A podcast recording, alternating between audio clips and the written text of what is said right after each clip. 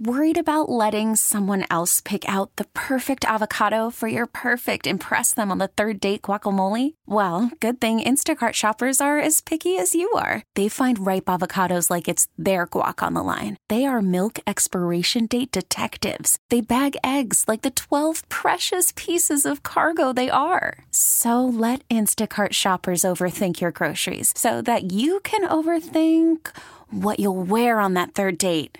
Download the Instacart app to get free delivery on your first three orders while supplies last. Minimum $10 per order, additional term supply. Hey, Rob Bradford here. I have set out on a mission with my good friends at FanDuel to prove what I have known for some time baseball isn't boring. Now I have a daily podcast to prove it with some of the most notable people in the baseball world screaming baseball isn't boring from the mountaintops or at least agreeing to come on our show. Players, managers, GMs, and yes, even the commissioner of baseball, Rob Manfred. It has been a constant wave of baseball's most powerful voices. So join the revolution, subscribe, and soak in Baseball Isn't Boring. Listen on your Audacy app or wherever you get your podcast. You'll be glad you did.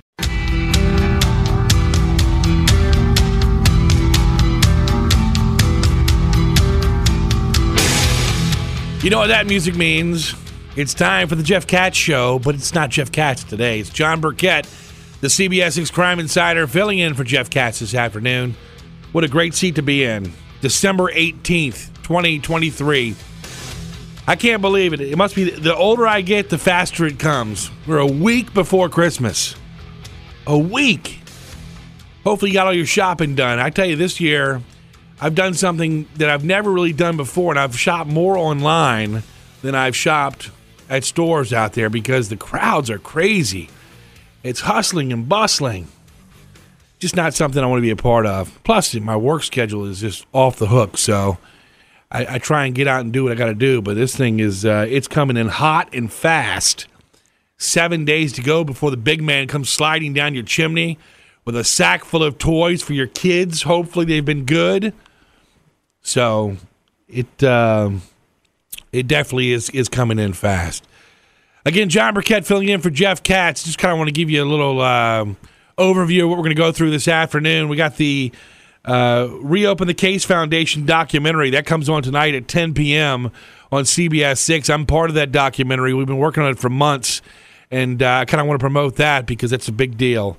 Uh, that is the Lunenburg County murders, and it's we specifically focus on Sion Carroll. He was a 17 year old boy that was found in Lunenburg County. Uh, he was murdered. He's from Henrico County. Actually, got into a little bit of trouble in Henrico County. Moved to Lunenburg with his grandmother, and he went missing. And then he was found in a shallow grave about 10 days later. So that's part of the Reopen the Case uh, Foundation documentary called Center Street want to talk a little bit about that. Also, want to talk about the Kamar Hall Vigil. That's uh, that's next week, or that's this weekend. My bad. And uh, for those of you who don't know who Kamar Hall is, uh, tragically, and and you do this around this time of the year when you think about people that are going through tough times, and definitely when I was on scene last week of the Wednesday night murder at the Dollar Tree in South Richmond on Richmond Highway, where a robbery went bad the clerk was murdered inside that store, five o'clock. We're talking rush hour. Uh, and a lot of people inside that store. Well, that clerk's name was Kamar Hall, and they're having a vigil for him on uh, Saturday. So I'll give you that information as well. We'll also have Steve Neal, my buddy Steve Neal, and co-author of "Bearing Witness to Evil," the book I wrote with him. He'll be in studio here shortly. We'll talk about crime in the area. Uh, obviously, this uh, reverts or converts to a crime show when I'm on it because that's kind of my specialty. I know Jeff is uh, talks about other things, but I talk heavily about crime. Uh, and we'll also have uh, Mary Johnson from Mary Johnson Fitness, holiday tips to uh, keep trim and not uh, blow out your, your weight during the holiday season. So a busy afternoon. We also have the uh, Jose Jose Rodriguez as well. He's part of the Isaac uh, Rodriguez Foundation, and uh, I'll give you the backstory on that when we get to it. But but first, I want to kind of get to our first guest, and uh, you know, a couple weeks ago, my wife was telling me this story, and they were and they were um, uh, raising uh, canned foods and for the food pantry down at VCU and uh, they do do it amongst departments down at VCU, and they have a little friendly competition, and and um, you know they, they go through and raise non-perishable items and stuff like that. And she told me the story of uh, a chaplain that works down there, and it kind of took me back to the days when I was a, a young kid. And uh, you know, not not all of us grow up with silver spoons, and and some of us grow up in hard times. And you know, when I was growing up, I grew up with three brothers, two sisters, a busy family, and and one of the the things I always remember about Christmas time was the way that uh, I, I lived in a house that my dad built and and I remember sitting at the top of the steps with my brothers and sisters, wondering if Santa came, and and coming downstairs, and there was six different piles on the hearth uh, next to the the the, um, the fireplace, with each kid had a, had a pile from Santa. And uh, you know, not realizing then how overbearing and uh, that is on my was on my mom and dad, you know, it uh, it's all about them. When you're a kid, it's about get, get, get, get, get. But now, the the more you get older, it, it's about giving, and that's that's what I think about this next gentleman here. It's Reverend David uh, Jamel Williams. They call him DJ, and DJ is a reverend down at VCU Medical Center. He is a chaplain. Uh, and and he's done he does good work down there, and, and, and I want to kind of bring him in. I want to talk a little bit about what he does at VCU Medical Center, and, and VCU on campus. But then I want to get to his backstory, and the backstory is where uh, you really got me choked up when I was talking to my wife about his story. So, uh, Reverend DJ, if he is there, is he there online? Uh, I am. How are you, DJ? How you doing, bud? I'm pretty good. I'm pretty good. Thank you. How good, about you? Good to talk to you, man. Thanks for joining us on the Jeff Katz Show. Hey, real quick, wanted to get just kind of a background. How did you? Right now, you work as a chaplain for VCU, correct? Actually, I'm a chaplain resident. So, okay. so uh, we mean? are students. Okay. So we're students. We're, stu- we're students first. Um, we're actually learning to develop and cultivate the clinical skills necessary to be adequate chaplains in various settings. But we do serve with the spiritual care department. So, in regards to that, we serve under the tutelage of accomplished chaplains, and we're learning to be better chaplains in the course of doing so. Gotcha. So, what's your what's your uh, the the way you grew up, man? You you didn't all you weren't always here in Richmond. Where were you before? So originally, I grew up in New Jersey, and I moved to the Richmond area when I was about ten years old, and I've pretty much grown up here ever since. It wasn't until recently that I moved back to Jersey, and I'm now here for the residency program here at VCU.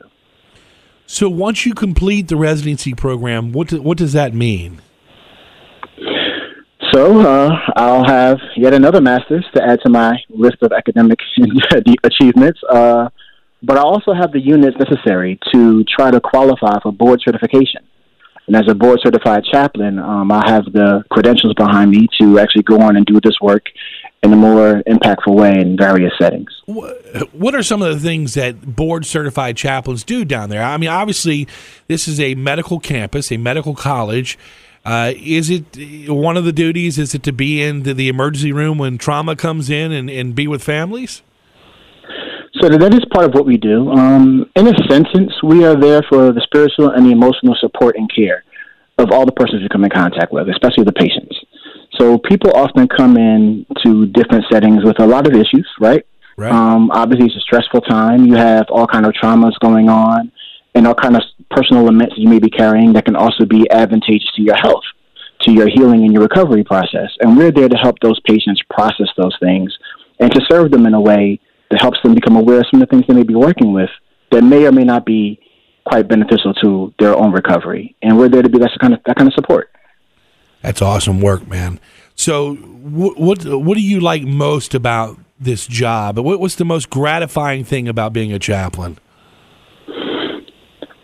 So, I'll have to say the the the trust that's given. Right, we're we're in a time where a lot of times people's trust gets taken advantage of. People get mis, mis, mis, misused and abused in different settings, especially in religious settings per se.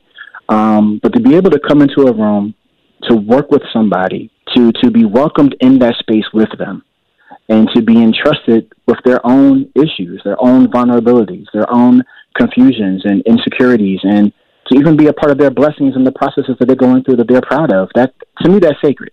There's nothing more personal, nothing more powerful than being involved in the most intimate parts of someone else's life right. and being welcomed there and being trusted to not take advantage or hurt that person when in that space. In, in DJ, is there an influx that you see that you can think of this time of year where it just it's a tough time for some people? I mean, it's not all merry and jolly for everyone out there. Oh, indeed. Um, I think you know research would definitely tell us that a lot of people go through some of the deepest levels of depression during the holidays, um, especially with people who've gone through any kind of loss. You know, let's say a loss of a loved one, for example. Um, you're now experiencing this time of year where we celebrate family, we celebrate prosperity and joy and thankfulness. And there are some people who may not find much joy in the fact that there's some things or some people that aren't there that they wish they could have been they may not find in their own personal lives many things to be thankful for. So I would definitely say at, at this time of year, um, there's a definitely uh, a heightened sense of hurt, of loss, of lament, maybe even of depression and things of that nature. And I think there are certain researchers that will definitely support that claim. That's that's just it's just amazing work you do down there. Now listen, we're going to go to a break real quick, but we're going to come back with Reverend David Jamel Williams, and I'm going to get into the story about how he got to where he is today as far as um, uh, helping others. And it's just an amazing story. I don't want you to miss it, so stick around for the other side of the break.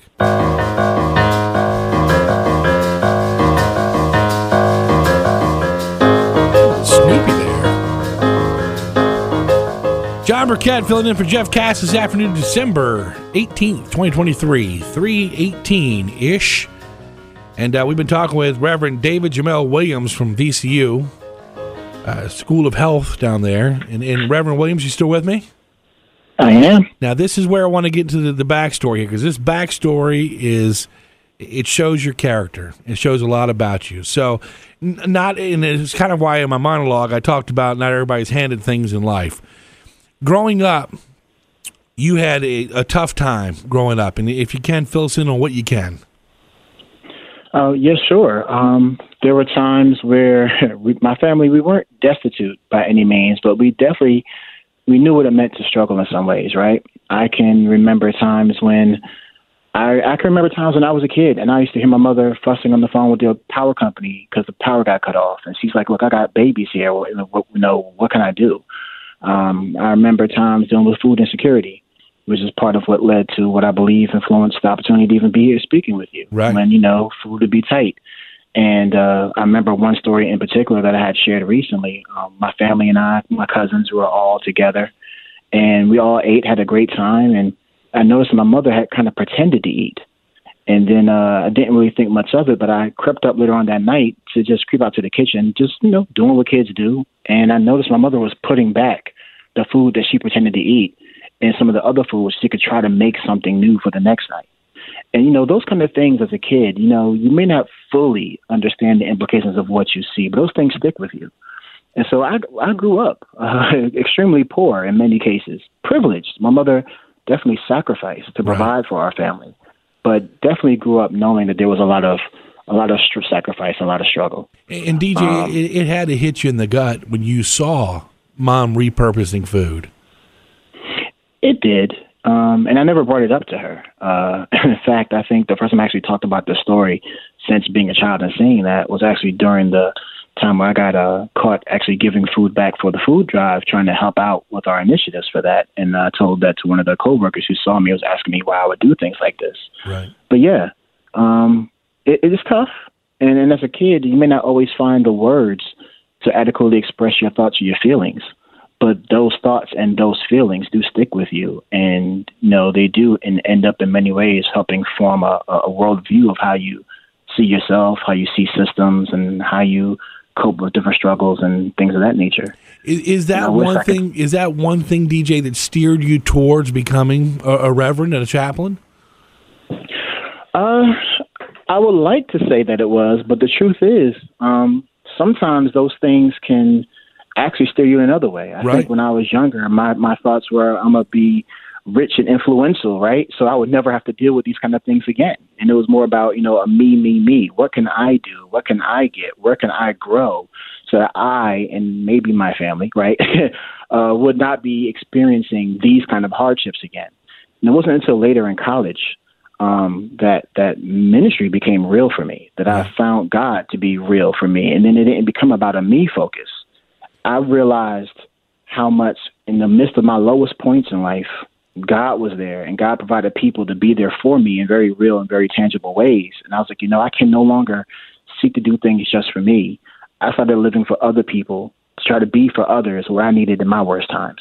And, and, and I think that is a huge part. Yeah. And one of those people that did something for you, take me to that story because that's the one that really, I can tell you, I, I got misty eyed when my, my wife told me the story. And basically, you you hadn't eaten for a couple days and you were at wits end. It was it was you know now or never.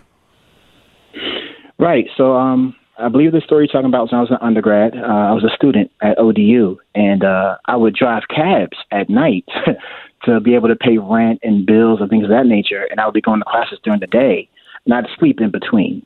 And there was one time I got off of my nightly shift, and I got off the bus, and um, I was walking past the hotel, and I could smell the food from outside the hotel. And so I walked into the front lobby and I spoke to him behind the counter. I was like, "Look, I'm I'm hungry. I'm a college student here at the school. I'm not trying to hustle you. I'm not trying to make up any story, but if I could just have some of the continental breakfast food you put out there, I'll stick to the side. I won't bother nobody. I'm just kind of hungry. Can I have some?" And the lady looked at me sincerely and she's like, "Baby, listen. If I'm ever behind this counter, and and and you want something to eat, you just come here and help yourself." And and it's moments like that that that literally shows the humanity in people, right? That was right. a blessing, and I don't think that woman knows how much that meant to me. That kind yeah, gesture it steered you in a different direction. It definitely helped too. Yeah. So now, now, now that that that that uh, dire need for food then has now got you re- collecting food, and it, when you're you're now successful and, and you're now collecting food for the food pantry Talk about what you guys did recently at VCU. Well, yes. So, um, so the food pantry is a it's an initiative started in VCU to help some of the students here on campus. I think we often look at college kids and we think, oh, well, they're on campus, so they must have everything that they need. And that's not always the case, right?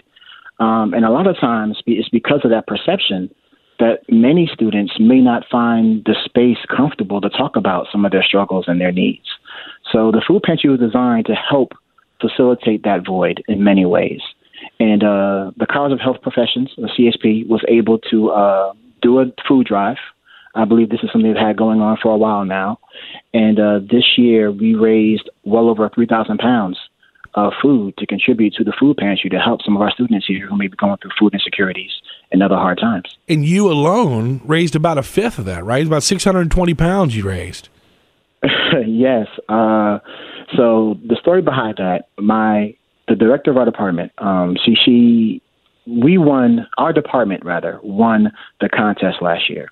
And so they took a picture and a video promotional to say, hey, we won uh, as a way of just celebrating the friendly competition between the departments. And I happened to be in the area, so she said, you're a part of our team. Come be in this picture with us. And that was an immense honor, right? Right. And so when I was a part of this, I'm like, wow, um, I didn't do anything to deserve to be in the spotlight with them, and I see what they're doing. I see the cause. I want to make sure I do something to go above and beyond. So I found out how much food we, as a department, had raised last term that allowed us to win. Right. And I made a personal mission to try to raise at least 100 pounds more than that, and to bring that to the department. That's and awesome. um, and I was doing that um, I have a little Honda Civic, and so 624 pounds of food is, is, is a lot for a little car like that, right? Uh, you, so you, could, you could see you could see sparks fly, right? The, the muffler was hitting the ground. oh, there, there, was definitely some grinding going on with those tires, I tell you. Um, but I came by in the morning and I dropped the food off. Um, and I, my plan was to come in super early, drop it off, and then report to do my clinicals for the day, and nobody be the wiser. And the second morning I did it, um, the office, the department secretary happened to be there, and she saw me, and she was like, "Wait, what are you doing? Wow!" And and that's how all this came to be. So yeah. Well, Reverend Reverend DJ Williams, man, it's been an honor to have you here, sir. And uh, I tell you, man, when people listen to your story, it should be a reminder that this is a season. This is a season of giving and not always getting, not always receiving. So if folks uh, if folks want to give and, and help the food pantry for next year, uh, who do they reach out to? You know, that's a very good question. I wish I had an adequate answer to you, but I would definitely advise people just reach out to VCU, try to reach out to the Rams pantry, uh, and, and find out because, you know, it shouldn't just be a season, right? I mean, it should be a spirit of generosity that we have. I, I personally believe that we've been blessed with much, so we could be a blessing for others who may not have much.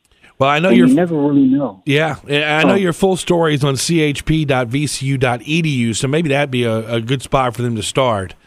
Uh, to to see your story in print. I mean, it's just it's a, you do yeoman's work, man. It's amazing what you've done and what you've done in your life to kind of turn things around to help others.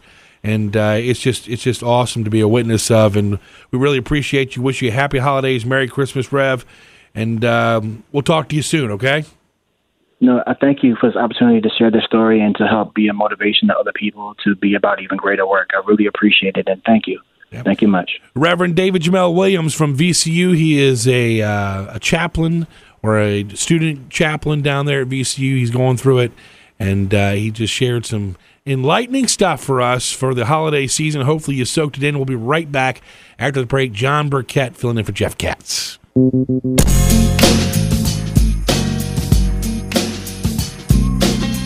Little eggnog with Snoop D and Double G. Jon Burkett filling in for Jeff Katz this afternoon. Humbled to sit in the seat of the man that's ranked number two for mid-market size show in 2023 by the Barrett Media Group. Jeff Katz doing good job and good things here in Central Virginia. It's December 18th, 2023, 334 this afternoon. I just spoke with uh, Reverend DJ Williams from VCU.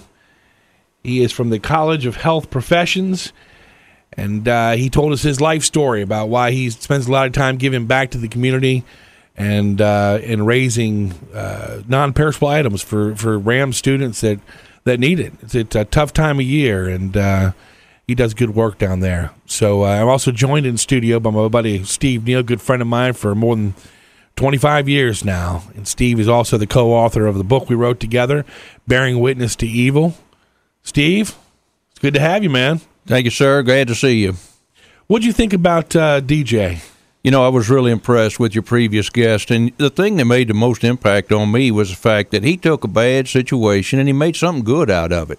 And you know, that's the lesson for all of us, uh, young people and older alike. Life's going to throw you a curve sometimes, but let's do something with it and uh, make something good out of something bad. A lot of times people can get that curveball and can strike out real fast. Yeah, so you know it's up to us. We're all going to struggle a little bit. You're going to have some tough times in every life, but uh, it's up to us to decide how we're going to respond. And, and that's what I was so impressed with the Reverend Williams and and how he's been in a tough situation, but he said, "I'm going to do something about this, and I'm going to turn it around." So good for him. And this is a guy, man, that uh, you know he is needed down there at VCU Medical Center with the amount of trauma patients that come in. I'm sure he sticks with families uh, during the toughest times of their lives when gunshot victims come in. So this guy is he's doing great work down there. There's plenty of folks down there that need help. So uh, you know, thank goodness for him, and I say God bless him. So, reason why I have uh, Steven here is we're going to spend a good part of the show talking about crime, crime trends in Central Virginia, and there's nobody better to do it than retired captain from Chesterfield County, Steve Neal. So, we'll talk a little bit about uh, this report that I got this afternoon in, in our uh, good friend Jimmy Fitzgerald sent it to me uh, from NBC News, talking about how they think crime nationwide is down. And I know we, I I look at things through a smaller lens because I'm kind of in the middle of it on CBS Six, but it, it seems to me in our area that crime is up.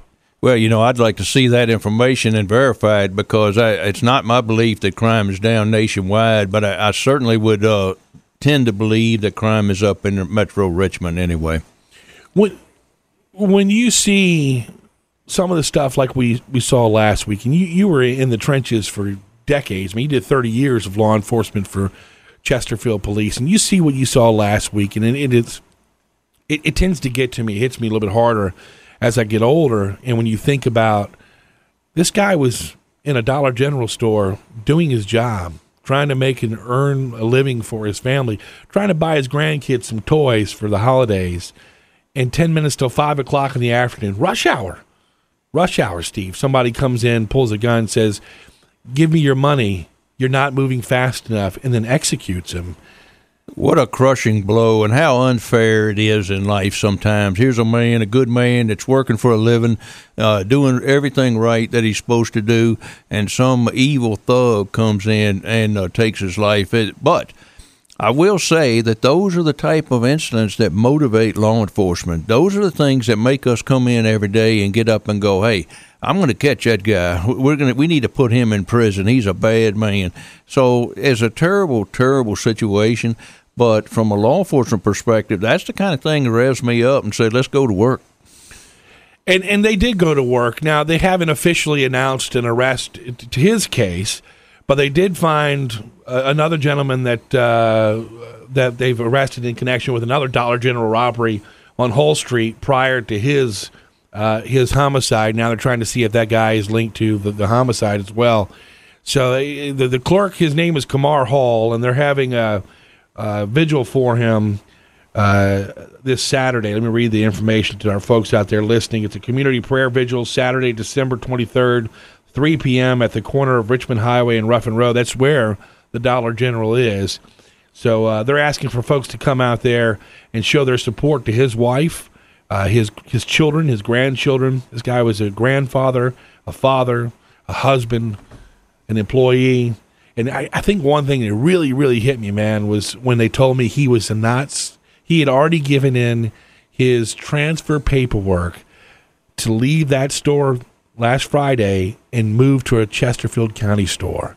Wow. Well, that's sad, uh, very sad. However, I want to encourage people to come out and support this family as well. One of the things that uh, sometimes is lost on a community is when somebody is a victim of a crime, they're not the only victim. Uh, as you say in this case, he's got a wife, he's got children, he's got grandchildren, he's got friends, other relatives. There are a lot of victims that have come from just this one incident. So I would strongly encourage the people in the community to go out and support them as best they can. And then think about the folks that were inside the store when all this went down. I talked to one of my buddies last week. He said this could have been a lot worse because of how packed that store was. It had the Pepsi Cola delivery guy in there. It had several people shopping.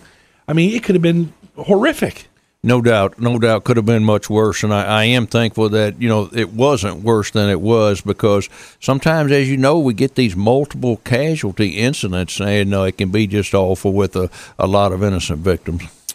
Jon Burkett with Steve Neal here, talking on the Jeff Katz radio show uh, here on WRVA, also around the globe on Audacy app. Uh, talking about last week's homicide that really struck a chord with me on the South Side. Uh, that South Side murder put Richmond over last year's totals. Uh, we're now at 63 compared to 60 from 2022. That stat alone tells me we're up on violent crime. I don't know what this national organization is talking about, but we're, we're up here in Richmond. You know, I, I actually think that crime in general terms is local. Now, of course, it's important what happens in Missouri, but uh, what's really more important is what's happening right here in our own backyard. So I think crime is, for the most part, a local event, and we need to treat it as such. And, and therefore, we're going to have an impact. If our crime in our region is up, it's going to affect our whole region, like we talked about before. Yeah, and that that last Wednesday night, it was a uh, a violent night in the city. It had two two people that were murdered that night and then two people shot the next morning in Fairfield Court. One of those died. So you're talking three homicides in about 14 hour time frame. Yeah, it, it, we need to get it under control, and you know there are a lot of different factors playing in it. We'll probably talk about them in a few minutes, but uh, I, I, hope that uh, law enforcement's able to get this under control soon.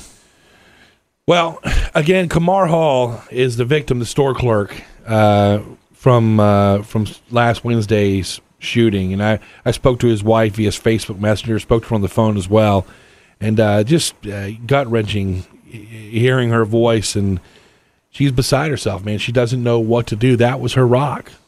Yeah, co victims is what we call it. Like I said, numerous people are affected when one person goes down. So I feel for them. So again, Jon Burkett with Steve Neal here on the Jeff Katz Radio Show, 342 this afternoon, December 18, 2023. We'll be right back after these messages, and we'll talk more about uh, crime and crime stats. Call from mom. Answer it. Call silenced. Instacart knows nothing gets between you and the game. That's why they make ordering from your couch easy. Stock up today and get all your groceries for the week delivered in as fast as 30 minutes without missing a minute of the game. You have 47 new voicemails. Download the app to get free delivery on your first three orders while supplies last. Minimum $10 per order. Additional terms apply. Baseball is in full swing. NBA playoffs are heating up, and your NFL team is gearing up for training camp. Listen to the latest on the teams you love here on the Audacy app. The biggest sports radio stations in the country, providing unrivaled local coverage of their teams, all in one place. Exclusive interviews with players, coaches, and team executives, streaming live and always available on demand. Stay in the know with your favorite teams right here on the Audacy app. Yeah, laid back. Jon Burkett filling in for Jeff Katz. In studio with me, Steve Neal. We've been talking about crime, crime trends. Uh, it's 348 here, this December 18th, 2023. And Steve, we talked a little bit off air about, uh, I've, I've been a guest several times on John Reed's show in the morning. And, you know, obviously he lives in Henrico County. We're talking about these crimes that are moving into the county and into the parts of the county where you normally don't see that kind of crime. For instance, this morning, uh, a suspicious death, uh, a body found near Fargo and uh, in Parham Road, which is right in the West End, not too far from us. Do you think it's just because we're reporting it more and more is available on social media, to, to, or what, what do you think it is? Well, actually, I don't think that's exactly what it is. I, I, do think there seems to be an increase in some very significant crimes in Henrico County in particular. Now, the caveat to go with that, and I want to make sure I talk about it, but crime happens everywhere. And serious crime, homicides, all types of robberies, crime happens everywhere. So, that in itself is not necessarily noteworthy. What is noteworthy is when it seems to be an increase of violent crimes in a certain area that you don't normally have that much volume. And, and I think that's kind of what you're talking about with these recent crimes in Henrico. Uh, in the areas where some of them have been occurring, they're just not accustomed to that type of crime in that area. So you can be a victim anywhere. You have to keep your head on a swivel everywhere you go. But I do think there's it seems to be a bit of an increase in certain areas. Normally, when you talk violent crime, and, and I hate to stereotype, but it's normally the east end of town is where we've covered uh, in Henrico, especially the, the violence. But man, we had a, a, in the north side, Glen Allen had a, a dom- what we now know as a domestic double homicide recently. Got this body found in the West End today. Um, I know a lot of folks that live in the West End. You know, it, unfortunately, they, they live by well, it's not supposed to happen here. Right. But like you said, it can it can happen anywhere. It just doesn't matter where you live. It definitely can happen anywhere. And I think in uh, this cases that you're talking about, I think it's an increase. Now, it could be several different factors at play. Uh, one, could you could have a certain group of bad guys that are hanging in a certain area, and sometimes when you have that, you'll have an increase in crime because you've got a, a one or two or sometimes even five bad guys committing crime in, in the same area. So that could be part of it. Uh, I'm not sure without knowing all the details some of the spike, if you talk to law enforcement experts, and I've talked to you several times about what's going on, and do you think that maybe recruitment plays into some of this and manpower issues play into some of this because they're going to areas where they know there's no police right now? Well, I think that is absolutely an issue in our area and also nationwide. And everybody knows for the last several years, law enforcement has struggled, uh, one, with recruitment, but also with retention. And uh, because of an anti policing type sentiment in a lot of areas, a lot of officers have decided they, one, don't want to go into the business, and two, they're ready to get out if they can. So I do think that manpower and staffing uh, does have an impact on crime. Uh, there certainly is no question about that. I was kind of reminded to ask you that question. I looked on the screen on the, uh, the, the, news channel we have on here, and it was saying that Army is, is struggling to recruit soldiers and it's the same way in the in the community. It's police are having a hard time recruiting police. You know, I remember when I first met you back in early 2000. Uh, you know, Chesterfield County probably had eight or nine hundred applicants to become a police officer, elite. No question. When I first came on, now this has been a long time ago, uh, so you're going back, you know, over 40 years. But when I first came on, we had over 800 applicants apply for the job that I applied for, and there were 15 jobs at the time. So when I looked at the 800 applicants, I felt like, man, that's, I, I probably won't get that job. I mean, there's 800 people here competing for it. Uh, nowadays, in your average typical police department, they'll struggle to get four or five good applicants every time they offer a test. And what people don't understand is that you can't run, uh, um, you can't run a recruit class unless you have a certain number to start with. A and then B, during that process, people are dropping out. They're going to drop out. It's it happens in every recruit class it's just not efficient unless you have a certain number of applicants and recruits. There's no doubt about that. And historically in law enforcement, uh, the uh, training is difficult and it's long. It typically lasts about six months. It's very intense. So it's not unusual, even uh, back in the old days, to lose some of your applicants. So if, if you only start with four or five uh, then, and you have three drop out, you've not had a very successful operation. I think last time I talked to the, the county manager in Henrico County, John Vithoulkas, he was telling me they're at least 50 short here in Henrico. Richmond is still over 130 short. And if you mean to tell me that the guys out there doing bad things in society don't know these numbers, you're fooling yourself. Oh, there's no question. They know that law enforcement is struggling. There's no question. And what happens is the administrators, the people making decisions, have got to make some really tough choices. If you're a hundred and some people short, you got to make choices about what special assignment you're going to fill, how many people are going to be on the street at any given time, all types of impact that it's going to have on your agency, and that's going to bleed over into the street, and uh, it's going to make it easier for the bad guys to be in charge.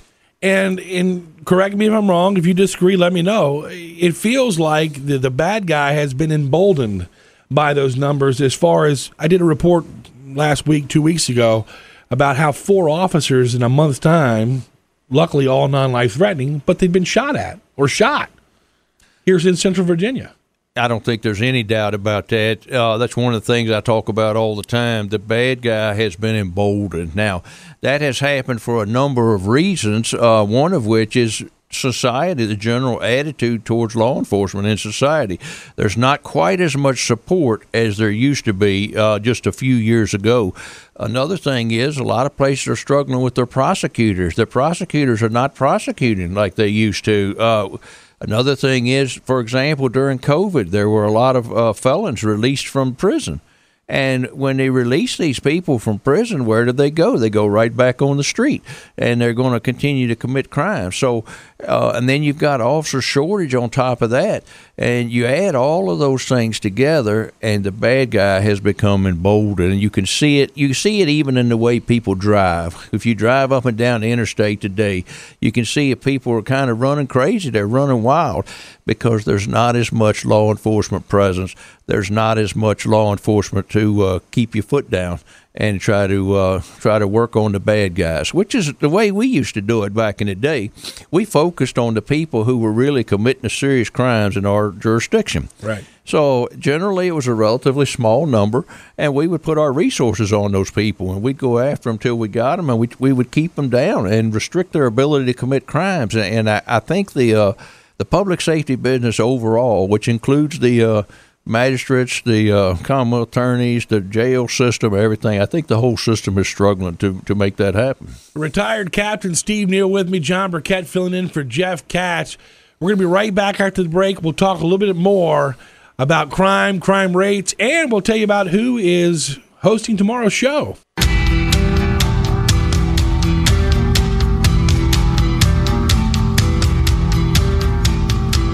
News Radio 1140 WRVA.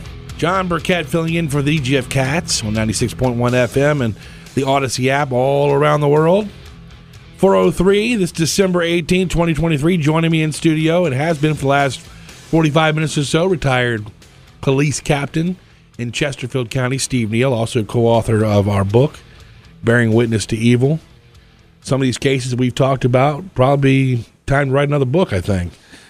You know, there's no doubt. Uh, there's been plenty of things happen recently, and there's plenty of material. Unfortunately, I, I wish there wasn't, but maybe it is time to do a sequel. So we've been talking a lot about crime, crime moving into the counties. I just got an updated notice that uh, from Henrico that they do not, again, do not believe foul play uh, in the body found uh, at Fargo and Parham in the West End, which that could mean overdose, anything. Yeah, it absolutely could. Doesn't necessarily mean anything other than they don't believe that one person did harm to another. That's really what it means. Uh, multiple different ways a person could have died, and that's still to be determined by investigation. So obviously they'll send that guy's body or, or female's body, whatever it is, to the um, medical examiner's office. They'll make a determination. Sometimes what six six weeks or so for toxicology sometimes about that for toxicology, but they'll have a very strong idea before that as to whether or not. In fact, as you said, they've already made a determination on scene that they don't believe it was foul play. So they, the police already have a, a pretty strong idea of what they believe happened, but they'll just need it confirmed by the lab results. And when you're looking for uh, what could have caused this, when they first say it was suspicious, obviously it's probably suspicious because of where they found it. Uh, but but when you say no obvious signs of trauma, you're looking for wounds. Yeah, that's what obvious signs of trauma means: gunshot, knife wounds, somebody would hit in the head with a baseball bat, or some something on the body where it's pretty clear and obvious that uh, something has happened that was not uh, intended to be that way. Unfortunately, we see a lot of that in our line of work. Or you did in your your 30 years with uh, Chesterfield. I've seen a lot of it in the last week or so. I've seen a lot of this kind of stuff, and uh, it's really sad around this time of year. I think it hits harder because I personally I feel like you know this is a time where you're supposed to be getting together with family, friends, uh, and if you have some kind of a traumatic situation, man this is going to ruin the holiday for years, if not your entire life. Well, I think for most people, they'll never forget. Uh, when you suffer that kind of trauma, it's bad just in and of itself. But then when it's associated with some happy event, a holiday or something like that, I, I think it's uh, it's next to impossible, really, to be able to uh, find joy in the season after something like that happens. Uh, coming up after the break, we'll have uh, another guest in the studio. His name is Jose Rodriguez. And Jose, uh, for those of you who have not watched some of the segments I've done on Channel 6, I've done several stories on Jose's son. Uh, his son Isaac was murdered in August of 2021. His killers have still not been found. Um, in the two years that Jose has grieved his son's loss, he has uh, gotten married and he's got a sweet wife, Martha, and they've come up with uh, a foundation in in honor of his son. And so we'll have Jose on in just a couple minutes to talk about what that foundation is doing and and how they plan on using using uh, Isaac's memory to uh, help those that are in need in our community. So that's coming up in just a, a few minutes. Also, want to talk about real quick before we go to break talk about tomorrow's slate of hosts, and you you know a couple of them. Uh, Jeff Katz, not the radio Jeff Katz, but Colonel Jeffrey Katz from Chesterfield will be filling in along with Sheriff Karl Leonard and Delegate Tim Anderson. Uh, you know three men, all three men, I think, right? Yeah, I do, and uh, especially the two law enforcement, Colonel Katz and uh, Sheriff Leonard, two of the finest that you're going to find anywhere. And Chesterfield County is extremely blessed to have them as their commanders, and uh, I consider them both friends, and I think it'll be a terrific show and very informative. Now, you and Karl, you went through the academy close to each other. Uh, was it the same academy, or? Yeah, Sheriff Leonard and I were actually in the same uh, law enforcement academy uh, way back in 1982 uh, we were young Chesterfield police officers together uh, through the, the, majority of his career until he became sheriff. And some folks don't they don't realize this guy.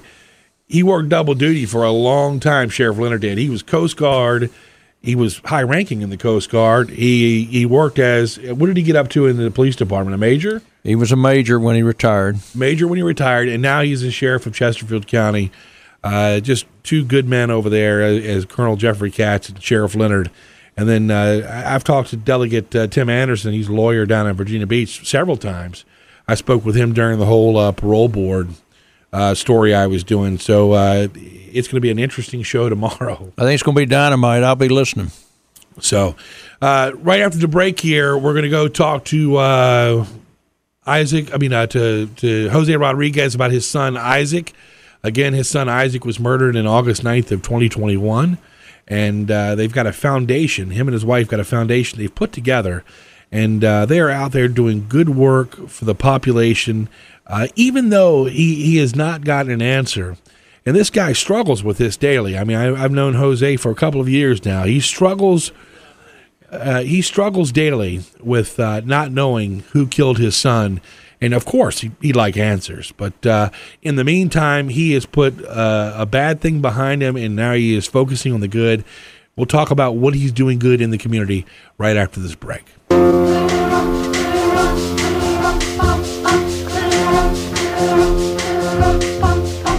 News Radio 1140 WRVA. Jon Burkett filling in for the Jeff Katz this December 18th, 2023. Joined in the studio by my co author of Bearing Witness to Evil, retired Captain Steve Neal from Chesterfield County, and now on my right, you can't see it anyway, but he's on my right, is uh, Jose Rodriguez. And he is uh, the father, father of a homicide victim in Richmond that I've grown close to. I call him a friend. And uh, I've known him for about two years now. And during this holiday season, he has taken the negativity and he's turned it into something positive. And we'll get to that in a second. But I'll get Jose to uh, just kind of uh, first off, it's been uh, a roller coaster for you, to say the least, uh, dealing with the loss of your son. Oh yeah, yeah. There's some things you know. I don't wish nobody be in this situation, cause lost a son, man. This I can't even have a word to say how to how to feeling. Your son was murdered August 9th of 2021. Uh, you've dealt with just about 780 some odd days of not knowing who did it, but they know that multiple people probably involved. And and this is something you and other victims face all the time. And Steve, you can chime in too. That eh, you know it's it's to the point where you don't even know if you're standing next to this guy in the grocery line. Yeah, I mean, this is some situation they I don't know. I sometimes it's hard for me to speak, you know, when I talk about my son, you know. Yeah. Because feel take it uh, half of my life. And this is around. We talked about Steve and I hit on this earlier. This is something where you're coming up on Christmas. This is the time that Isaac loved. Yeah, that's the time you know you. That's the moment you miss your whatever, you, whatever you lost, your father, your son. You know, it's, yeah, I miss that I'm gonna miss, you know, uh, buy a present for him, mm-hmm. and a lot of things. You know, at least call he called me uh, some Merry Christmas there, or anything, you know. And that's all you need. You didn't need a you didn't need a material gift. all you wish you could have is a, him to say. Yeah, I mean, I don't need nothing else. You know, you feel good when when you, you know your son call you, hey daddy, how you doing? You doing okay? Yes. Okay. I just checking on you. And this time of year, you know, yes, I don't expect you know to give me a press or whatever. You know, yes, I'm happy. You know, he's okay. I mean, he called me Merry Christmas. Yeah, but that don't gonna happen anymore.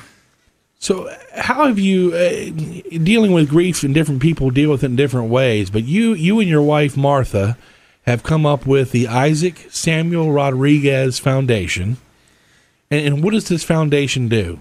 Well, this is uh, we have bring the idea. You know, one of the thing is we don't want to his name forget it. You know, we were trying to keep him memories. In our foundation, you know, we trying to help a lot of people in different ways. Like we trying to give some toys, uh, whatever you know, we can help the people they need it.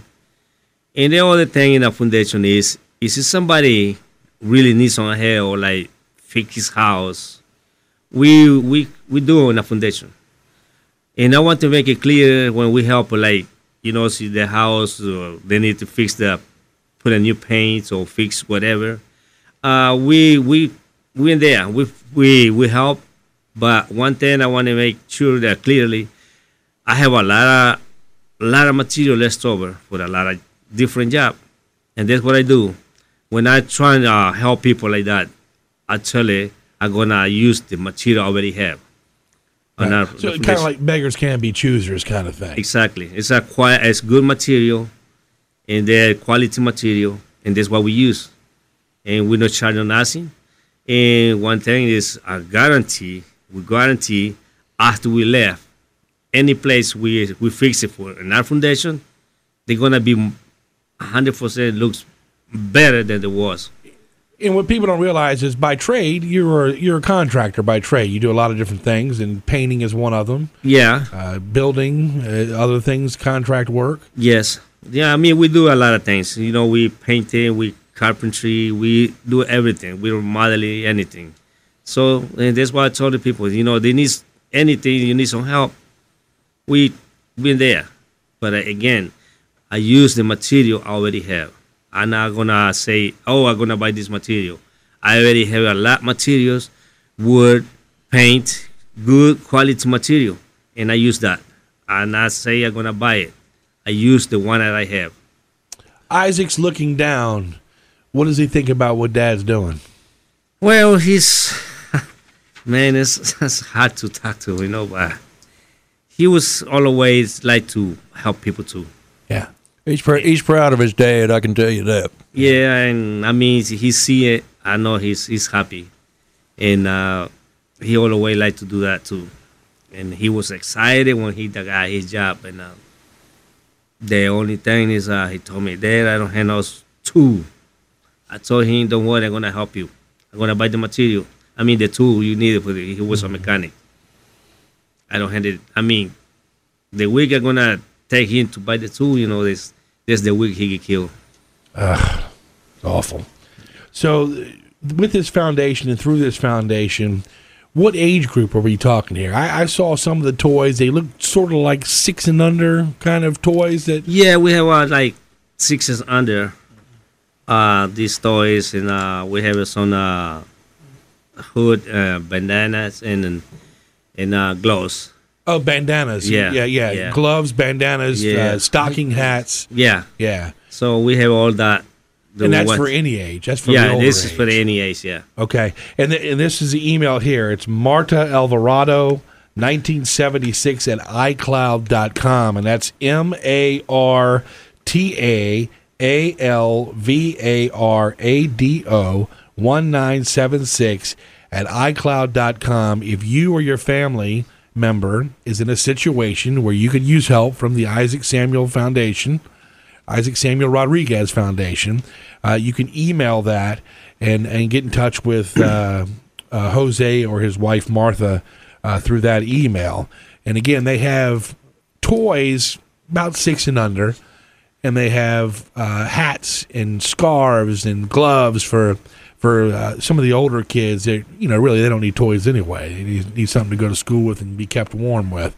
So, uh, why why did you decide this? This is the avenue we want to take.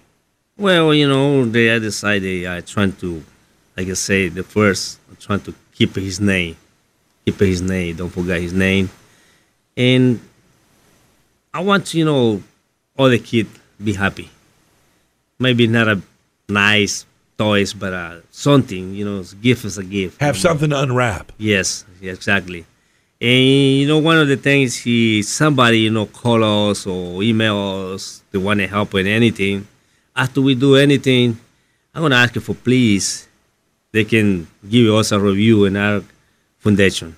That way we keep keep it going. Eh, Kind of a pay it forward kind of thing. You know, if if they enjoy your work and what you've done for them, to spread the word. Yes, exactly. Yeah, that's all I'm asking for. So you know. you run you run JMR Painting and Improvements. That's the contractual part of this. This is the the contractor side of the house. Uh, and these are fo- folks out there that you work through the foundation. It's like if someone doesn't have a, a ramp for um, a wheelchair to go up, you can help build a ramp and stuff like that. Exactly. Yeah. Exactly. Like I say, you know, we can help with anything, anything. And again, we use the material we already have. and and also that email, the the Marta Alvarado email, and I'll give that again before we get off here. That's that's who they need to reach out to. Exactly. And that, and that I, I don't want to give phone numbers because I think people bombard the phone number, and you know it's not not what we want around the holiday season. Um, and again, if you're just tuning in, uh, Jose is the the father of a murder victim in Richmond. His son's case is still unsolved. Uh, August 9th, uh, 2021 is when Jose got the the terrible news, and uh, I'm with Steve Neal, uh, retired uh, police captain for Chesterfield as well. And you got something you want to say? I do. Ladies and gentlemen, somebody knows something about this case. And, Yeah. you know, that's a fact. There's people out there who know what happened and they know who was responsible, and we need your help. You need to come forward and, you know, use your conscience a little bit. Let's think about what we got here and uh, do the right thing.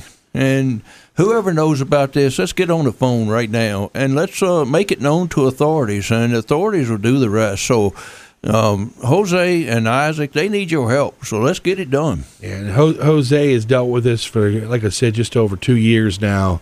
And uh, I know he's gotten updates, and I know he's had some downfalls, some letdowns. Um, I know that there several people are involved in this case, and that's the the one thing that hurts is that uh, you know several people are involved, but no one's given the right information. And you know these detectives are out there, and they can't do it by themselves. They have to have people that say, "I saw this. This is what happened." And you got to call that anonymous tip lines 804 780 1000. It's always been that 804 780 1000. Detectives are, his case is not technically cold, but this is certainly uh, a, a case that uh, has not had any amendments to it here in the past two years. Uh, we need your help. The detectives, you uh, give them the information, and that can be done anonymously. Uh, they need the information; they'll do it from there. So, you know, let's again, let's make it happen right now. I mean, now's a good time. Let me give that email one more time, real quick. Okay, Jose, what's up? Yeah, uh, one of the things I want to mention, you know, this uh, is like Mr. Steve say, is somebody there, you know, they know what what happened, and like Jon say, it's a five thousand dollar reward.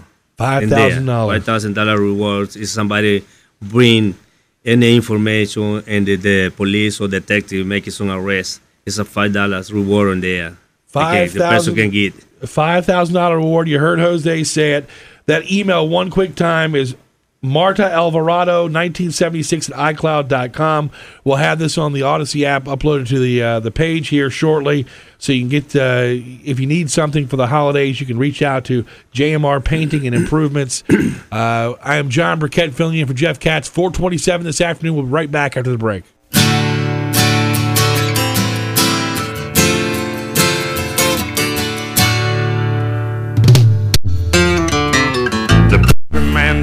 It's the end of Steve time gave a thumbs up to that one. Mississippi Country boys can't survive. Are you saying I have a funny accent?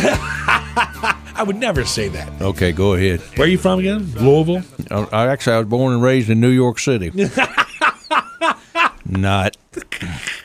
But isn't that how they say it? Is it Louisville? Yeah, Louisville. And That's one of the ways. And I was on the police department. I used to know if somebody was lying to me, they'd say they were from Louisville or Yeah. Louisville, and I'd say, "No, you're not." Yeah, Louisville is what I used to call when I watched the March Madness with Rick Pitino back in the day. It was Louisville, Yep, and then you you taught me differently. yep. If you're a native, you say Louisville. Jon Burkett filling in for Jeff Katz, the CBS Six Crime Insider, and I'm joined by uh, retired police captain Chesterfield Steve Neal, also the co-author of our book Bearing Witness to Evil. Uh, Steve actually was the, the main guy on that. I was just the, the second hand on that one because uh, Steve wrote a book about toxic bosses. It's done really well. And uh, there's toxic bosses everywhere. I mean, And you've got toxic bosses everywhere, so that book applies to any business, even though it's got a little bit of a public safety lean since that was my primary career. But you, you've got them everywhere, and, and the uh, advice and the different things in the book, they're applicable to anybody. I know that when I was in the military, I had a few toxic bosses, and uh, you know it was good to uh, get away. No doubt, no doubt. For those that don't know, let's talk just a second about bearing witness to evil. You you want to do that? Yeah, sure, sure. I, if it, the folks that uh, haven't listened to Jeff Katz's show and have us promote it before, Steve and I did write a book uh, two years ago. Yes, sir. two years ago. Uh, Bearing Witness to Evil. It is available on bearingwitnesstoevil.com. Also, the uh, Amazon and Walmart and everywhere else. You can get your books. One of the really nice things and, things I really enjoyed about writing that book, uh, we took 15 different significant cases that have happened in the metro area over the last 30 or 40 years or so. And we chose those cases for two reasons. One, because they were very significant, interesting crimes. But two, because you or I or both of us had a personal connection to each one of those cases. So we had a little bit of an insider scoop, and, and therefore right. it gave us an opportunity to talk about it in a little bit different way. Recently, I was in Lunenburg County. Uh, we were there shooting some video actually for this documentary that airs tonight, the Reopen the Case Foundation documentary on Lunenburg. Uh, I ran across a um, a pastor, a female pastor there, and uh, I was trying to get her to talk on camera to me about the cases down there, and she said she wasn't very interested. She goes, you know, I, I taught in the system in DOC for forty years. And she said, "You know, my some of my students were the Briley brothers, mm-hmm. and we talked about the Briley brothers in our book and and folks that don't know, those guys were they were some mean dudes. If you have an interest in crime and especially local crime, the Richmond metro area, uh, you ought to go back a few years and research the Briley brothers. Uh, three of the meanest, if not the meanest, uh, criminals that we've ever had in the history of the city, and the, their uh, crime wave that they were involved in was absolutely legendary, including when two of them escaped uh, while they were on death row. And that part of the story is what we have. We we talked to the the one female that she works uh, in the restaurant industry now, but she was actually in the tower when they they pulled their escape. Yeah, great story behind the story. The lady who they actually took hostage at at uh, knife point and made her provide the code so that they could escape from the from the uh, state penitentiary. So it's an interesting story. If you have a chance, I would encourage people to look up the Briley brothers and walked us through eh, pretty much how they got out. I mean, listen, that place is surrounded by razor wire and everything else, but they they they use their, their noggins to get to get out of there. Well, you know, uh, you you recall they pretended to have a bomb, yep. and uh, they had a, a, little smoke that they were showing off of a, a, device that was covered up. They said they had a bomb; they were going to detonate it if they didn't let them out. So uh, they made their way out and were on the run for several days before they were captured. I was about to say the manhunt is. I think it's more what I remember, and I was a, a, a kid growing up, but I remember my father coming home one day and, and grabbing the shotgun and, and it was just that was a sign of the times, man. When the, Briley brothers were out, it was a it was a scary time around Central Virginia. You know, people were legitimately afraid in Central Virginia when uh, those killers were out and about. They were legitimately afraid for their life. 438, Jon Burkett filling in for the Jeff Katz Show. Uh, Jeff is he's off doing some duties uh, right before the holidays here. It's, we're a week before Christmas, so it's it's uh, coming down to the final stretch of 2023, almost hopping into 2024. Uh, tomorrow's show, we got Colonel Jeff Katz. He is the chief of police in Chesterfield.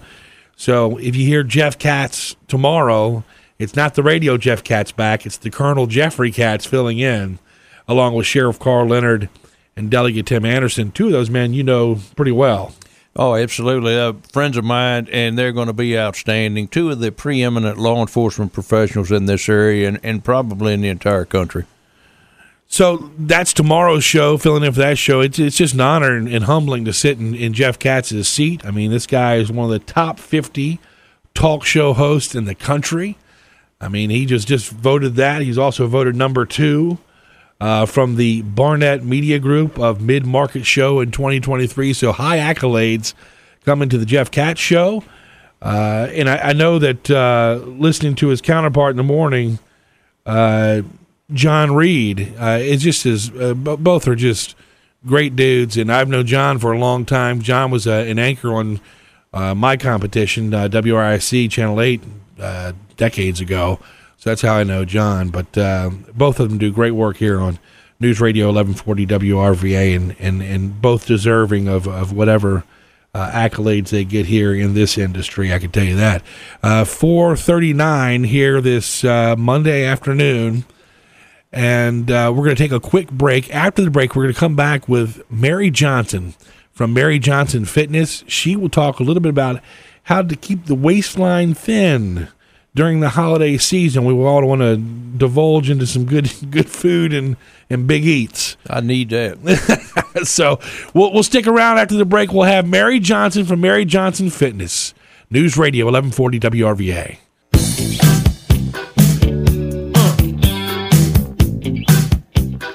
Some, that's some uh, That's old school, man. old school workout music there. Olivia Newton John. Let's get physical. That's my era. It's your era. 445 this Monday afternoon, December 18, 2023. Jon Burkett filling in for Jeff Katz. I got my co host here sitting here, Steve Neal, uh, former retired police captain. We're getting ready to talk to Mary Johnson from Mary Johnson Fitness. She's going to tell us how to keep fit during the holiday season. And, and Mary, that is a hard sell when you've got someone like myself who wants to do the soda can curls and uh, eat everything that's in front of him.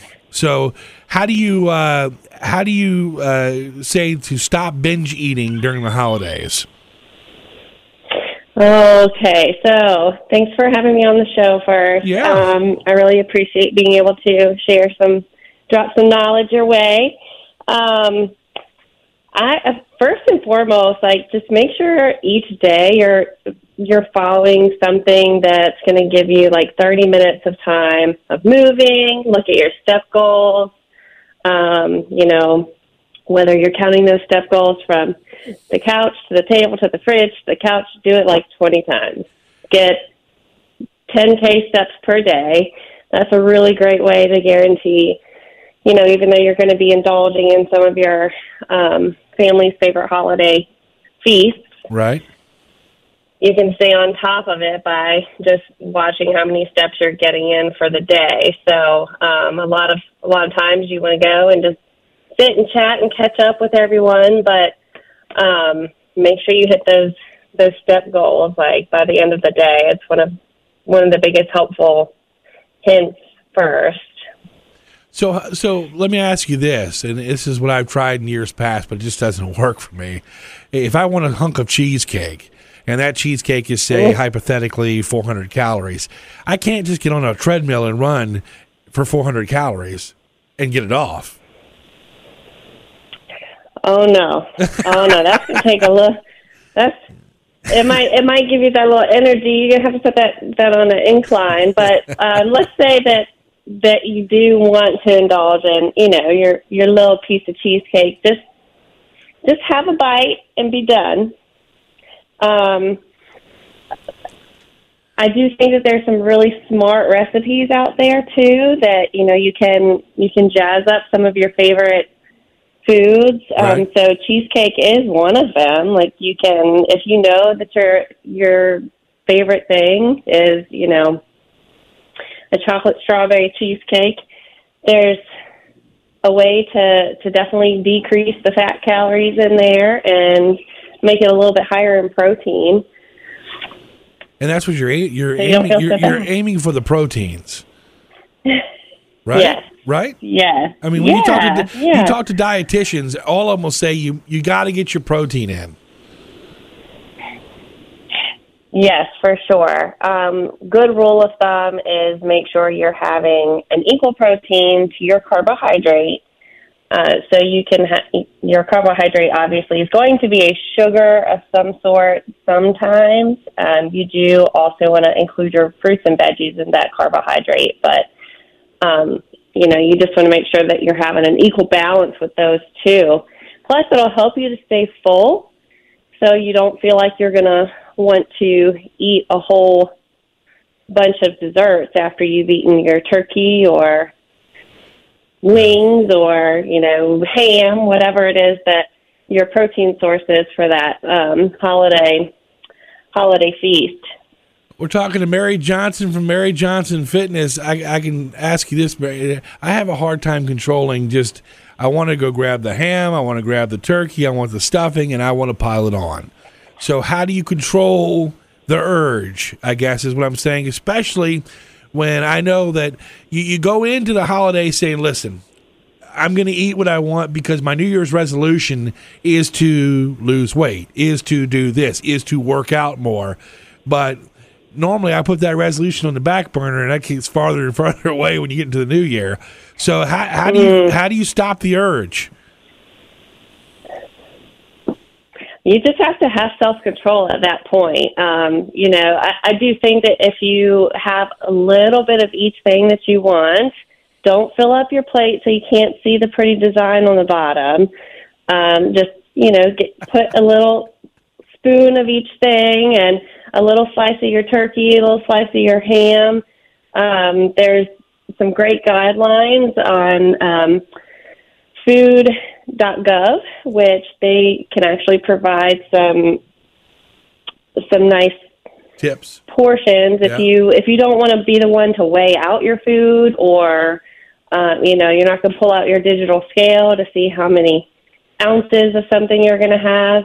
Um, you definitely want to make sure that you're having a fair portion of your proteins and your and your carbs and your carbs should come from your fruits and veggies so fill that plate up um, with with the good stuff first. Let it sit for you know 10 or 15 minutes and eat slow. Enjoy your food. Make sure you you chew and then swallow. I know a lot of times you know you want to have your food and you just kind of gulp it down right, so um, that's another way that you can help to stop the binge eating part is just slow it down let your body just digest it That's great advice, Mary. I have a question for you. During the holidays, when especially friends and family, we tend to eat and drink. Are there some things that we should actually just say no to, or how should we handle that? I think having that special balance with um, knowing are you how are you approaching your time with your family? Is it based around the food or is it based around um, being social? You know, I think we have gone in a direction when we can associate just having time with our family and you know you did say eat and drink um and you have to look at what is most valuable in that moment i do i do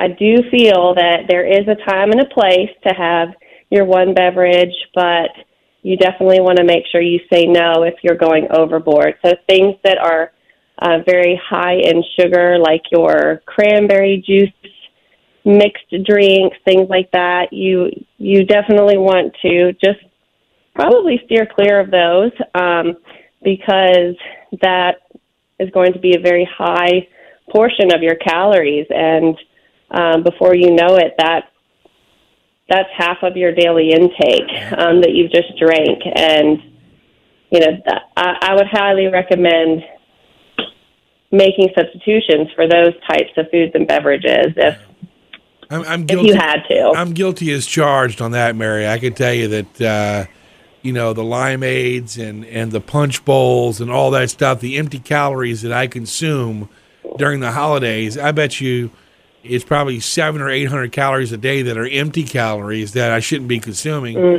just Mhm. need to pick up a water bottle, but I'm just like, man, that punchy is so good.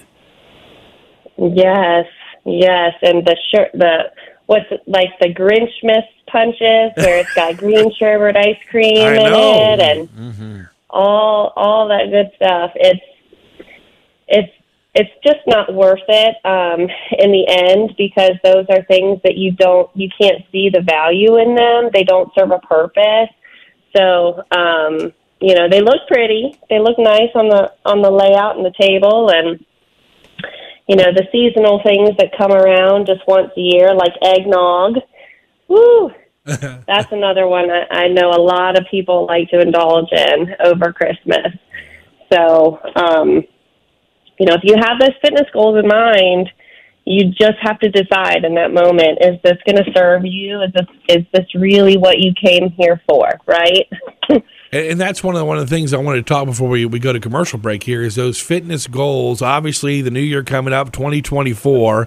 Uh, how do people reach out to Mary Johnson and Mary Johnson Fitness to get the groove on, to get the sweat on in the old garage uh, gymnasium over there, and, and get your help Yes. and get your help and get on the right track? Yeah, the number one way to contact me is through my website. Um, it's www.maryjohnsonfitness.com. And uh, you can also find me on in- Instagram and also Facebook. I know a lot of people are social media driven too, so that's a really easy way to find me and send me a message through there. And also email. And what's that email? So that email is Mary Johnson Fitness at gmail.com. That's pretty easy. Yep. And my motto always, it doesn't matter what part of the year is, is plan your work and work your plan. So now's the time. If you guys want to get fit, you want to get healthy, you want to change some of these habits, um, we, let's get together and we can plan your work, and then you need to work your plan. Do you normally typically, and I got about a minute and a half left, do you normally have people that start reaching out this time of year saying, listen, I'm going to eat what I want over the holidays, and then I'm coming to you to work that thing off? Mm. Oh, yes, absolutely. There's a lot of people that will for sure say, you know, I, I, I'm just not quite there yet, but I'm I'm going to be ready in January. So, you know, putting that vibe out there that you know that you're ready, just jump on it and and and make that make that plan for yourself and give yourself that gift. You don't have to wait till January to do it. That's awesome. Good advice there, Mary. Mary Johnson Fitness. The email again, Mary John- Johnson Fitness at gmail.com. She's going to help you prepare mm-hmm. for the new year and get you through the holidays as far as with her tips and such. We, uh, we really appreciate you joining us, Mary. Thank you. Thank you. All right, you guys heard it there. Mary Johnson Fitness at gmail.com. If you want to lose some weight, if you put on that weight during the holidays, hit her up on that email and she will help you out. Listen, it's uh, coming up on 457 here on News Radio 1140 WRVA. Steve Neal and I will be back at the top of the hour, just after the top of the hour, with more crime and crime stats.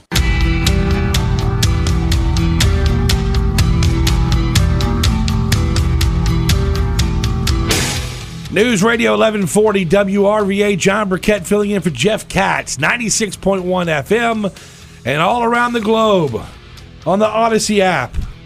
With me, co hosting another hour, Steve Neal, retired captain, Chesterfield County. Steve just telling me in the break here, he's got a little side work going on in Chesterfield. We're to want to promote that. Well, thank you for bringing that up.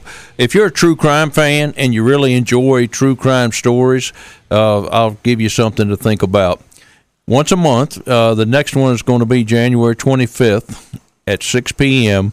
I'm doing what we are calling a behind the crime scene tape with Steve segment. It's going to be at the uh, Tea with Kip, which is at the Genito and Hull Street Shopping Center, uh, a tea house run by Miss Kip Barefoot. And I will present a different case each month, and we'll talk about it in detail. Uh, for example, the case coming up on January 25th is going to be about the Harvey case. So if you're, I'll have some uh, crime scene photos and uh, some insider tidbits, and we'll talk about things since I was involved in the case uh, in some way. We'll talk about some things that people don't know at this point, and I, I think that uh, adds a little bit of interest to it. So, if you're a true crime fan and you want to have a, a couple hours with me to talk about particular case, January 25th, uh, 6 p.m. Tea with Kip, and if you're interested. Uh, just need to call Miss Kip Barefoot, Tea with Kip, and make a reservation. And we look forward to seeing you there. It's going to be a good time. That's awesome. That's over in Chesterfield County.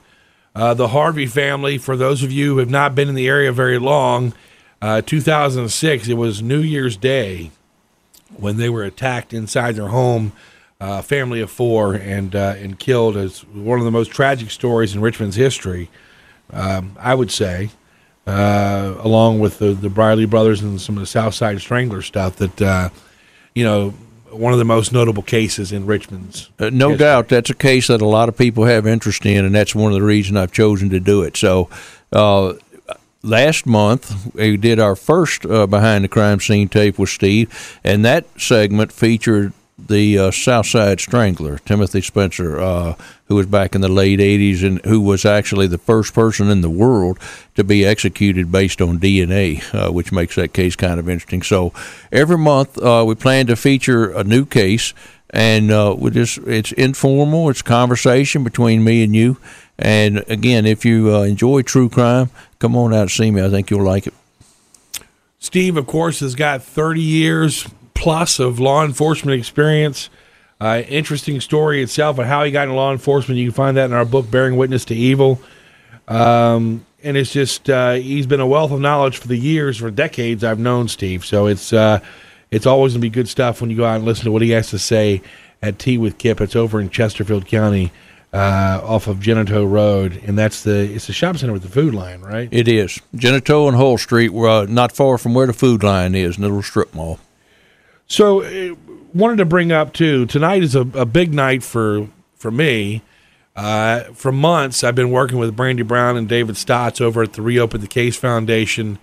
Uh, we're working on a story called Center Street. This is a uh, uh basically a, a, homicide investigation that's kind of morphed into a, a, lot of different investigations. 17 year old Sion Carroll uh, disappeared in November of 2022. His body found in a shallow grave 10 days later. Uh, he's dismembered. He was shot. They poured lye on top of him. Uh, now a state police case. The state police are handling the case. So we did a documentary on it. It's airing tonight on CBS 6 News or CBS 6 at 10 p.m. right before the news. Uh, it is a prime time special. CBS 6 uh, at 10 o'clock. Uh, prime time. It's called Reopen the Case Foundation, Center Street. And again, that's uh, on on CBS tonight uh, at 10 p.m. Uh, want you guys to take a look at that, and you know you can, you can inbox me messages of what you think, and uh, we'll we'll go from there. But uh, we work real hard on that. You know, one interesting thing about reopen the case, and I give them a lot of credit. Uh, something that some average citizens might not know: law enforcement never gives up on a case like that. Uh, they may not have any hot or active leads at the moment, but law enforcement never gives up. It's always open, and anytime you can get some additional information, they're going to go for it. So it, it's really important to be able to bring some kind of justice to people whose families have been victims of crime. And I think that's part of this one that uh, really struck me is just the families. Uh, in this case, it's not all cases that we do, but particularly in this case, families felt like they were victimized again by the system because they weren't getting the help and getting the answers when they they had questions. And it, a, a, lot of us, and, and you know this, Steve, you're in a small town. The small town's run by the sheriff's department, but there are entities in the town where there are local police departments that are five man deep, four men deep. It's a bit of a wrench into things when you're when you're doing investigations because you have to go through the protocol of all right, wait, who's going to take this, and are we going to kick the can down the road to go to Lunenburg, and then we're we going to do it any further and go to state? It, excuse me. It certainly makes a difference uh, in a case like that, and politics and all kinds of things can get involved. But bottom line is, what you guys are doing with reopen the case, you're keeping it alive, and you're giving it an opportunity to be solved, and you're giving that family and that victim an opportunity for justice. So good for you. I'm proud of you. Well, I know Brandy Brown and, and David Stotts. You know, they're they're big on giving a voice to the voiceless, and in this. Uh, I think in this episode, in totality, you kind of feel like some of these victims have been left to fend for themselves, and that's the sad part about it. But hopefully, this this episode, this documentary, will will uh, give them that voice and, and, help them get answers that they need. Because I don't think a lot of people understand, man. You're a victim of a, a violent crime. Uh, that thing haunts you daily. I mean, you wake up with this burden daily. You know, one of the things that a number of people have told me through the years, and I'll never forget it, but it's very almost word for word quote, and that is your victims, uh, survivors will say it never goes away. And uh, I think that's kind of what you're referring to there. It never goes away. And you saw it earlier, Steve, with uh, Jose over here in the seat. And uh, I mean, there was uh, we'd ask him a question, and you could see it almost in his face that it, it, it's hard for him to talk about it. It's been two years he can't move on. It's because nothing has really been solved in his son's case, and yet he, he deals with this daily.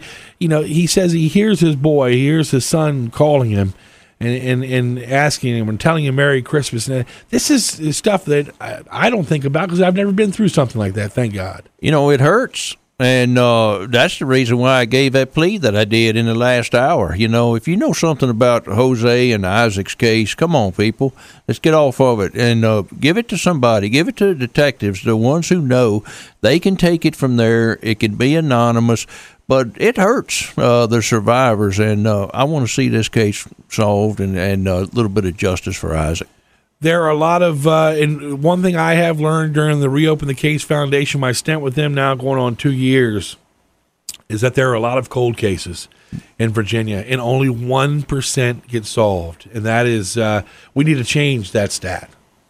I agree, and that stat is just something that uh, it's mind-boggling, man. One percent of all cold cases, and a lot of it is you talk to detectives, and they'll tell you hey, this happened 10 years ago, and I guarantee somebody in that community still knows, still has the answer, still hasn't called us. No doubt about it. Uh, in almost every case, somebody knows who committed that crime, and it's just important to get that information to the right people so that the case can be solved. And when cold cases, that's typically the case. Uh, somebody knew what happened at the time; they just need to bring it forward.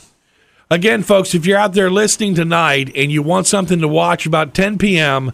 prime time, CBS 6, uh, it is the Reopen the Case Foundation documentary on Center Street. It is the Sion Carroll story, along with several other stories we kind of bumped into while we were down there investigating Sion's case. So, uh, much uh, props to Brandy Brown, Dave Stotts with the Reopen the Case Foundation. They put together a real good winner here, and hopefully this will bring justice to this family and give them some of the answers they deserve. It's about 513 here on the Jeff Katz Radio Show. Jon Burkett, the Crime Insider, filling in. We'll be right back after this break with more.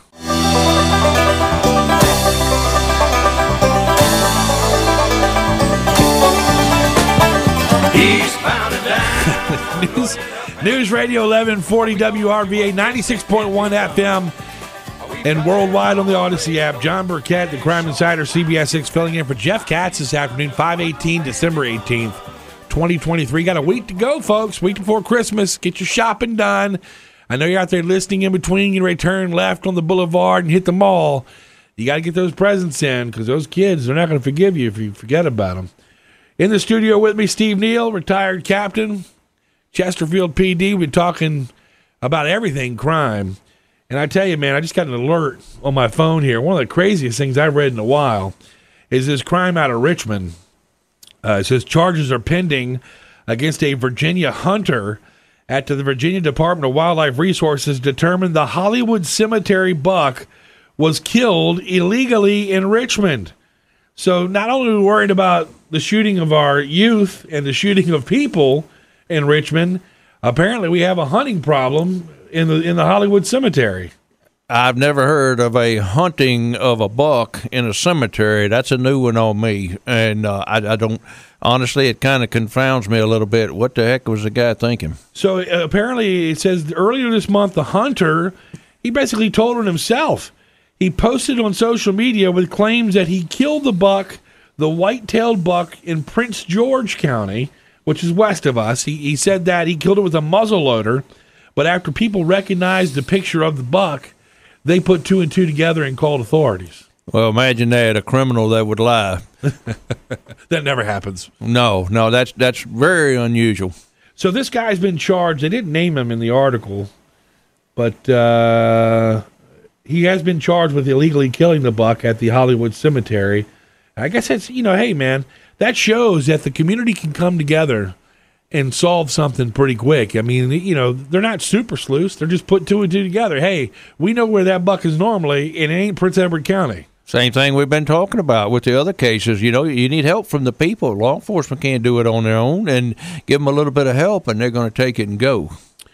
Uh, we also talked about Kamar Hill, uh, Kamar Hall. Uh, my my apologies, Kamar Hall earlier. He is the clerk from South Richmond that was murdered killed in cold blood last week. Uh, it was about this time last Wednesday when uh, a alleged robber came into the Southside Dollar General store, told him to move it to get to the uh, the the um, cash register. Uh, my sources tell me the guy claimed he wasn't moving fast enough, and then he shot him in cold blood over there. This guy was a grandfather, a father, and uh, just sad stuff. I talked to his wife uh, last week. Uh, she is uh, obviously beside herself. That was her the love of her life, and uh, now she has to endure Christmas without her husband. The kid, the kids have to endure it without uh, their father, the grandfather. How sad is that? I mean, it, it's just awful when you think about it that uh, they have to go through this. And I'm going to make a prediction right here on air. I bet this killer has got a lengthy criminal history that includes multiple violent crimes. I, I'll be very surprised if this is the first time he's ever committed a violent crime. And it wouldn't surprise me in the least if he were not some form of parolee or someone that was out on bond, or in other words, a career criminal and somebody that we as a society need to lock him up. And we've seen that a lot lately, man. It seems like my last four or five years of my career, I've done numerous stories on on guys that have somehow uh, gotten out of good behavior. They've uh, slipped uh, parole a couple years early, however that happened, and next thing you know, they're involved in something else. Uh, the, the case out of uh, Henrico County, the Moody's. Um, you know that um, the son that is now the alleged killer in that he was supposed to be in prison until December of 2027. Well, I think we're going through that uh, nationwide right now. I, I, I think it, there's a big pendulum, as the way I like to explain it. And over my time in law enforcement, I've seen that pendulum swing back and forth. And sometimes it swings all the way to the right or all the way to the left. And I think right now we're seeing a time where the pendulum is a little bit too far in the direction of the criminal and the bad guy, and not quite in the direction of the average citizen, the person that needs to be protected. So, uh, based on my experiences, that pendulum will swing back eventually, and the community will get fed up with the crime, and the community will t- support their police and tell their officers, go get them. This is a bad guy. We need him off the street to protect us. And when that happens, and I have no idea when that'll be, I don't know whether that'll be a month from now or whether that'll be seven years from now. I don't know. But we need that pendulum to swing back. We need our community to say, make us safe. Go get them, boys and girls. And when they uh, start backing the blue, start supporting law enforcement like that, then you're going to see better uh, criminals, more apprehensions, and more bad guys in jail. Well, I, I can tell you that um, you thought you saw the start of that swinging of the pendulum when we had a, a, a number of homicides uh, back in the, the late summer months where you could kind of see online, like e- even folks that you know are against Project Exile were screaming for Project Exile to come back. So you kind of saw it, but it's just kind of uh, dulled out now where no one's really talking about it. But like you said, the, the pendulum swings. But when it swings back, will they have the necessary manpower to, to make those arrests to, well, to make it happen? I think they'll need to build back up. Honestly, uh, it's sort of like a military operation. You know, if you decimate your enforcement capabilities, whether it be through uh, money, funding, or you know, lack of support, uh, no recruits, people leaving the business early, whatever it is, if you decimate your enforcement arm, then it's going to take a little bit of time to build it back up once the community and once the people say, let's get after it again. So, yes, there will be an impact there. What do you, how would you sell it, Steve? We have about a minute and a half here. How would you sell it to someone coming out of high school, coming out of college with a, a degree in criminal justice to say, putting on this uniform is a great idea? Well, boy, that's a, that's a tough question. Uh, first thing I'll go to, and this is in no way of condemnation of education because I'm educated myself and I, I believe in education, but I don't think that should be our top priority when it comes to public safety and law enforcement. Uh, I would prefer that we go after the best people that we can find, uh, the most qualified, the ones with the best morals, integrity, uh, the ones that have skills. And if they're educated, that's great. If they're not, then we will educate them through the years. So, you know, you have to choose the right people. That's where it starts, and that's the bottom line.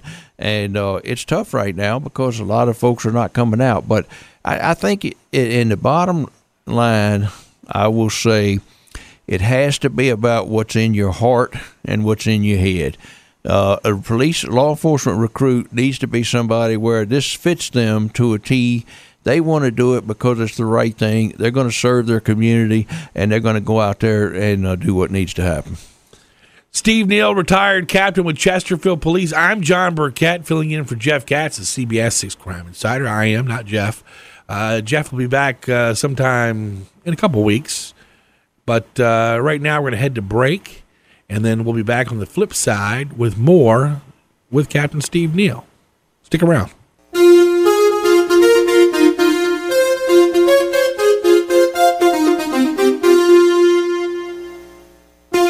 In the home stretch now.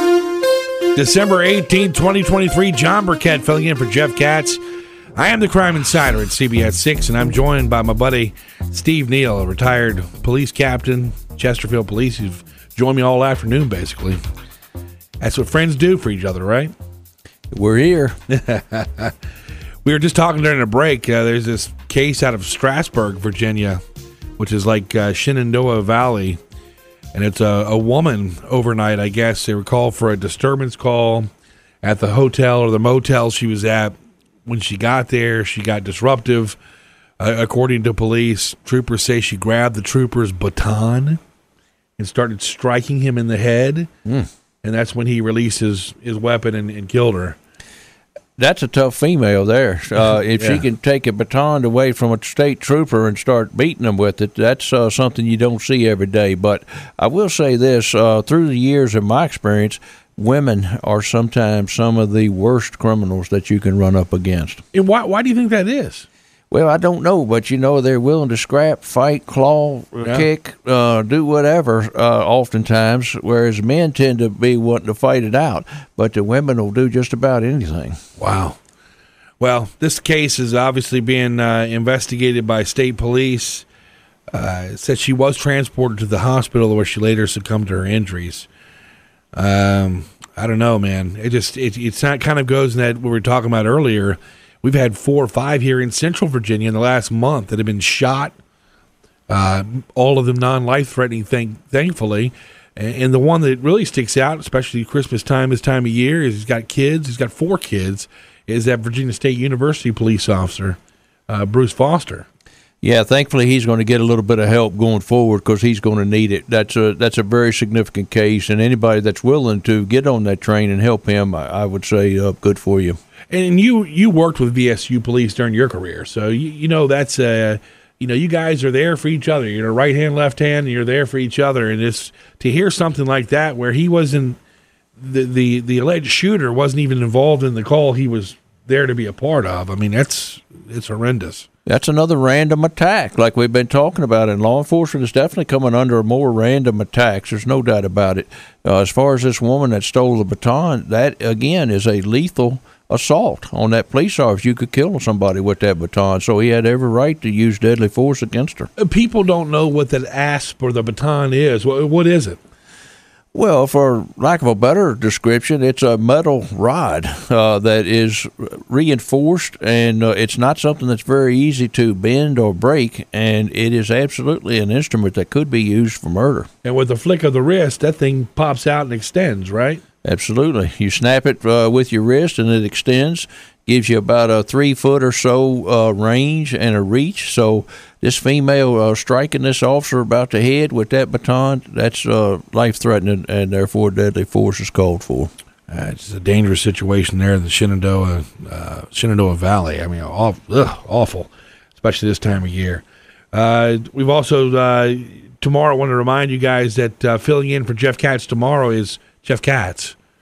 Uh, and you're like, what? Huh? Scratching your head? It's Colonel Jeffrey Katz, uh, the chief of police in Chesterfield. He'll sit in the hot seat along with Sheriff Karl Leonard and Tim Anderson, Delegate Tim Anderson, who's also an attorney. Uh, so I don't know if they're gonna. I don't know how they're gonna run tomorrow's show. They're gonna chop it up in uh, an hour apiece. If they're going to join each other at the same time, all three at the same time. I'm told.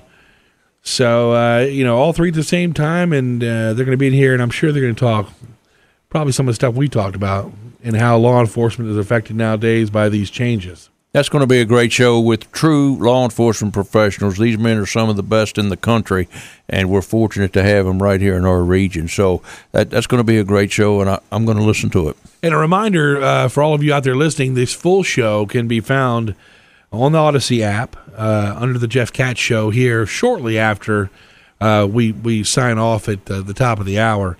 Uh, again, Jon Burkett filling in for Jeff Katz. Uh, also, want to mention the Reopen the Case Foundation documentary that's tonight. Uh, that's on CBS 6 at 10 p.m. prime time.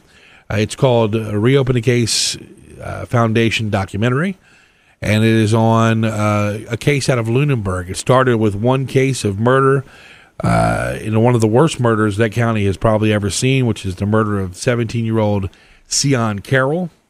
Uh, and, you know, his family makes no bones about it. He was in trouble in Henrico County. They moved him to that location to get him out of trouble and into a better life. And I think the family feels guilty for moving him there. Well, you know, a lot of families try to help their loved ones like that, and there's no doubt that statistically speaking, you are at a higher risk if you are living a risky lifestyle. Uh, but that either, even with that being the case, uh, nobody deserves to die, and especially doesn't deserve to die at the hands of another. And then you talk about, I mean, obviously, you know, when you're talking about this situation where they're going from Henrico, which is close to Richmond, and they're going to move him out to Lunenburg, which is an hour and 20 minutes away southwest. They obviously thought there was a better chance of him surviving and in turning his life around.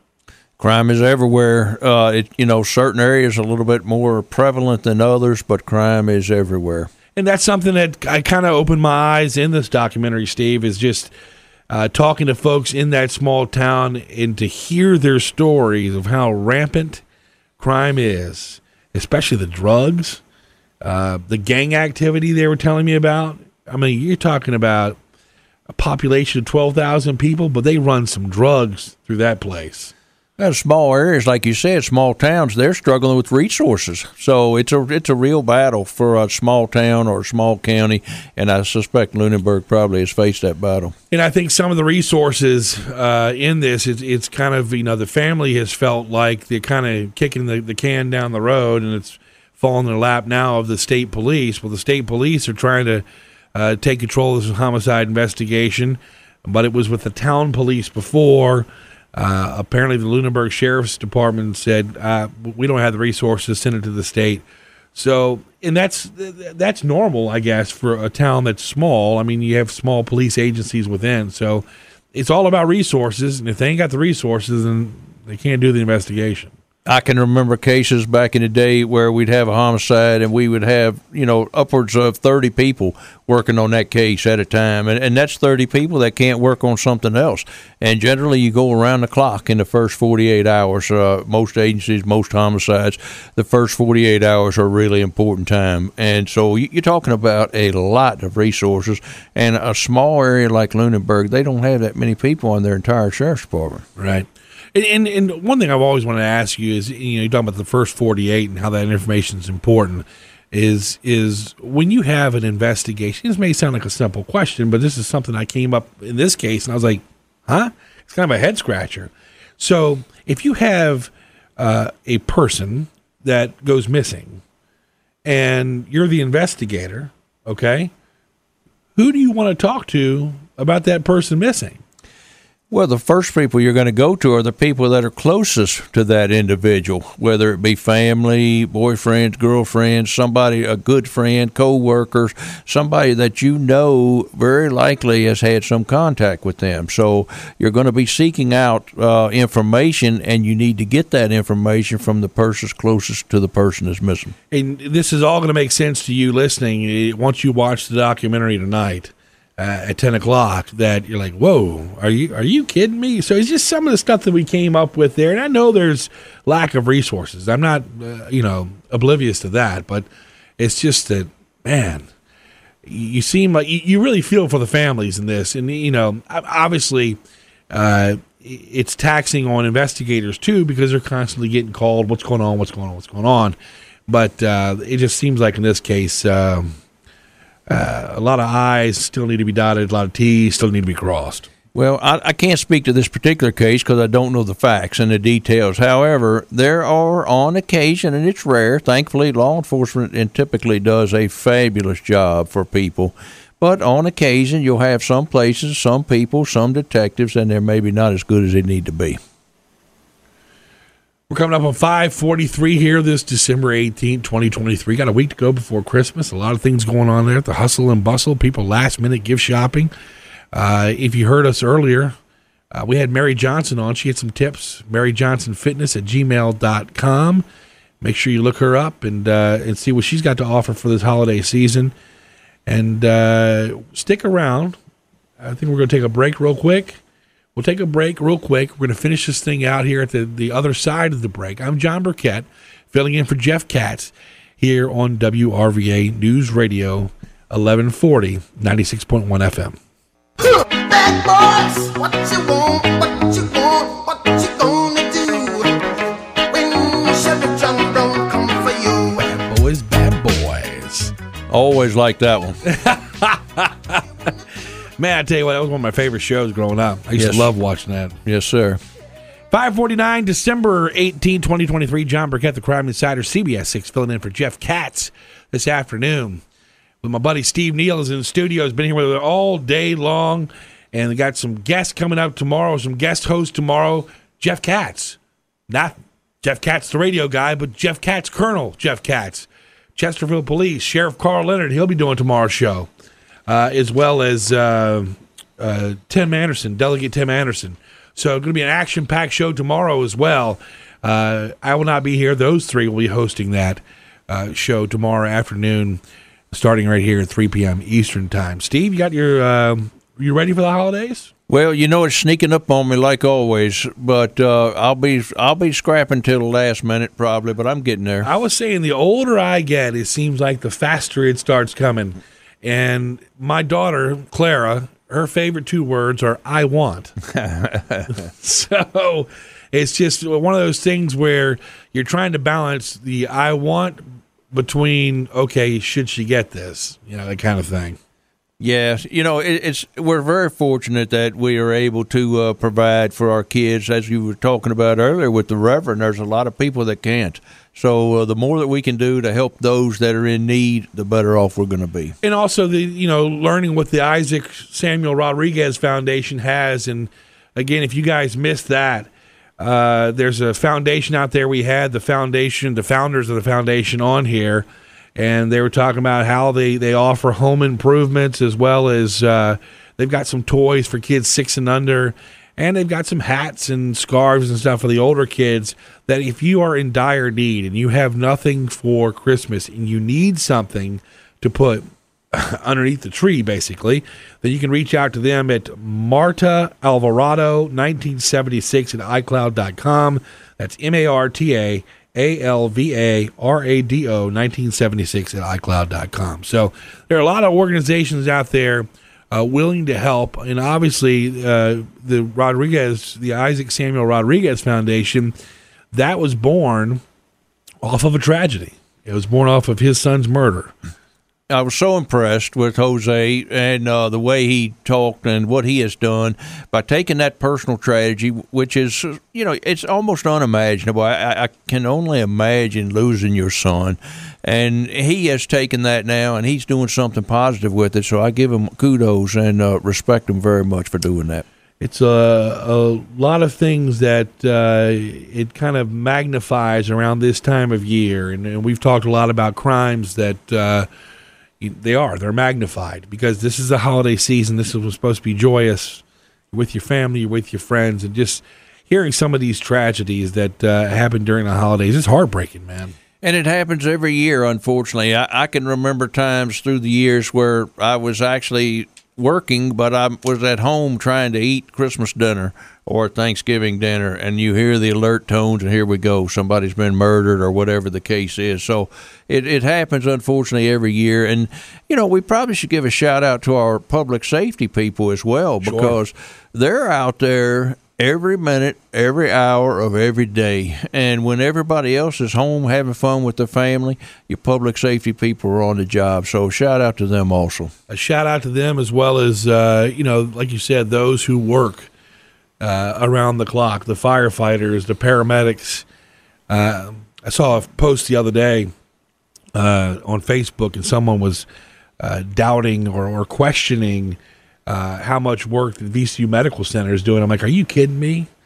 I mean, they're doing great work down there. Because our murder rate would be way worse than it is if we didn't have those folks down there saving lives. Oh, they've saved an untold number of lives. I wouldn't have any idea what the real numbers are, but I can guarantee you it's significant. They're they're doing uh, God's work along with the public safety people, and they're saving lives, and uh, we appreciate them.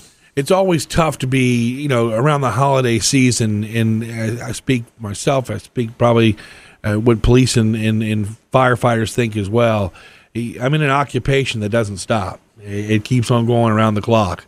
And, uh, you know, I'm not jealous of those who get time off, but they need to feel they got to, you're fortunate for what you're dealing with. Is you know, I told my wife she works for the state. I said, you're fortunate to, to work for the state and have a little bit of time off and and and uh, because the news cycle doesn't slow down. Uh, The police officers have to go to work. Uh, firefighters have to go to work. Paramedics have to go to work. So it's just uh, it's just one of those things that I know I chose this profession. It opens my eyes though to just how much how much work there is to be done. It's a strange feeling when you're out there on a time like that, say Christmas Day or whatever it has to be, and these bad things are happening. And, and I can tell you right now, I'll be the first to confess, it, it can bring a tear to your eye. Uh, some of the things that you see and some of the things that some people have to deal with, they're not fit for human consumption. So, uh, again, I'm shout out to all our public safety and medical people, hospitals, nurses, doctors, things like that. Uh, retired Captain Steve Neal's been with me all afternoon, man. I appreciate you coming in. I really do enjoy your, your company and uh, wish you and your family a Merry Christmas. Thank you. Merry Christmas to you. Thanks for having me. And uh, my name is Jon Burkett. I'm the crime insider for CBS 6. Real quick before we get out of here, I want to remind folks to watch the Reopen the Case Foundation documentary tonight on Center Street. It's focused around a case in Lunenburg County. Please, CBS 6 at 10 p.m. Want to remind you to watch that. It's been humbling to sit in here for Jeff Katz. You know, Jeff was ranked number two by the Barrett Media Group for a mid market show in 2023. This guy does great work uh, along with John Reid in the morning. John does excellent work too. Jeff's also the top 50 talk show host in the entire country.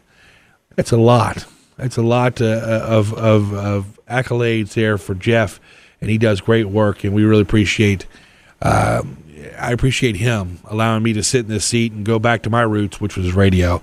Well, to honor our men and women in uniform uh, right here in our community, those police officers, those firefighters, paramedics, and those fighting for our country, I now leave you with the national anthem.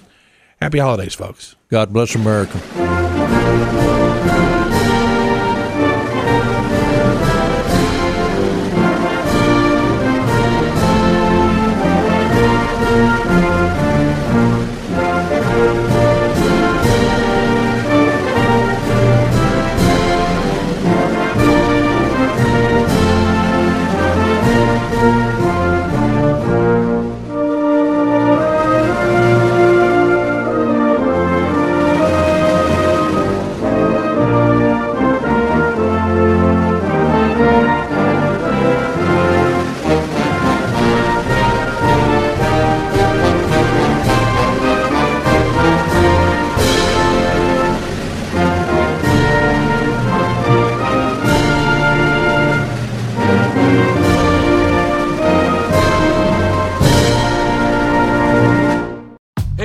Bradford here. I have set out on a mission with my good friends at FanDuel to prove what I have known for some time baseball isn't boring.